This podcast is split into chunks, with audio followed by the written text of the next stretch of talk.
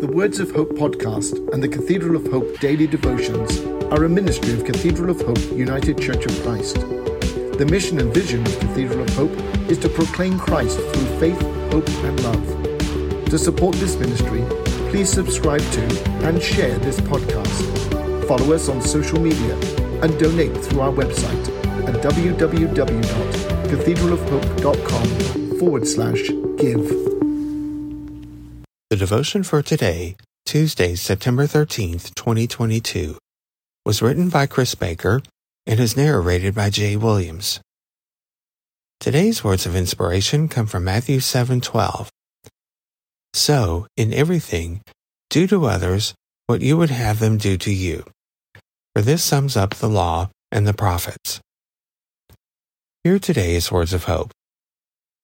Sometimes the words of wisdom that we need to hear or the lessons that we most need to learn come to us from unexpected places. For me, children's literature is one such place. Many of us are familiar with the works of the monumental British writer Roald Dahl. Dahl is most known for his children's books Charlie and the Chocolate Factory, James and the Giant Peach, The BFG, and Matilda. Though I am a fan of most of Dahl's writing, it is one of his lesser known books, The Magic Finger, that is my favorite. In this story, when a little girl gets angry, her finger starts to tingle and turn red. When she points it at the source of her anger, magic starts to happen.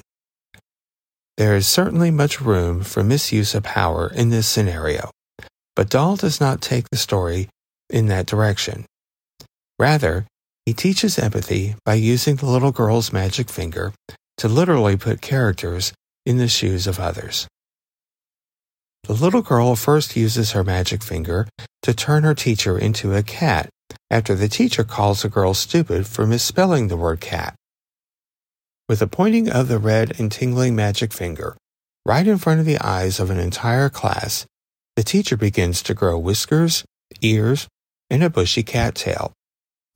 Suddenly, this educator receives a first-hand education on what it feels like to be laughed at by an entire room of students.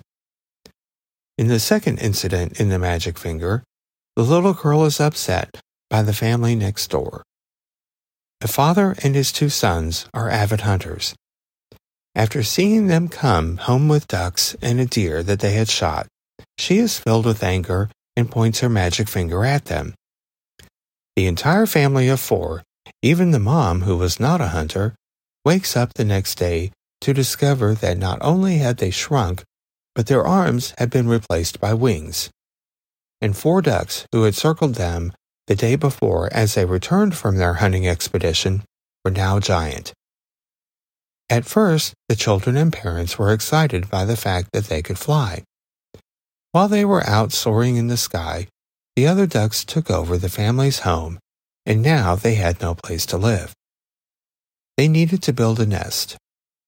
After working hard gathering sticks, leaves, and feathers for a cozy nest of four at the top of a tree, wind and rain came, and the family quickly realized how scary it was to live outside in the elements. They also discovered how difficult it was to find food and eat with no hands.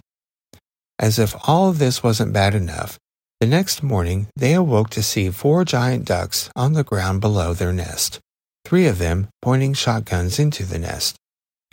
The mom cried down, You can't shoot my children. The giant duck responded with, Why not? Your family shot six of mine yesterday. With that, the father started bargaining with the ducks, begging them not to shoot and promising never again to hunt. His word was good enough for the giant ducks. The family came down from the tree, grew back to their normal size, and their wings disappeared and their arms returned.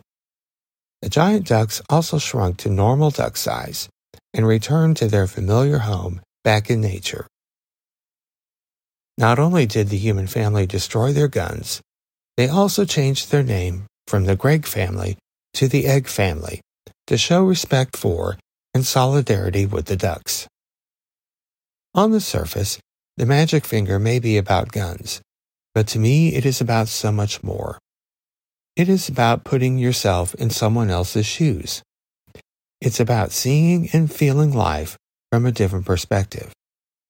It's about doing unto others as you would have them do unto you. It is about empathy. What would the world be like if we had a magic finger that we could point at the rich and they would become poor, or at the privileged and they would become marginalized? What would the world be like if people had to walk in the shoes of others, even if only for a short time? The idealist in me likes to think that our world would become a more understanding, compassionate, empathetic, and loving place. Since none of us has a magic finger to point at those who make us long for justice, the best we can do is turn our loving hearts toward those that anger us and hope that by experiencing our loving ways toward them, they will in turn change and pass that love on to all those whom they encounter. This is not magic. It is the real power of God's infinite love. Let us pray.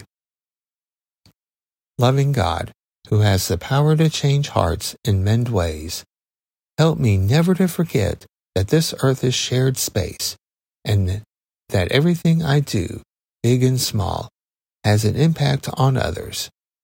Help me to greet those with whom I disagree with empathy and a heart full of real, life changing love. Amen. The Words of Hope podcast and the Cathedral of Hope daily devotions are a ministry of Cathedral of Hope United Church of Christ. The mission and vision of Cathedral of Hope is to proclaim Christ through faith, hope, and love.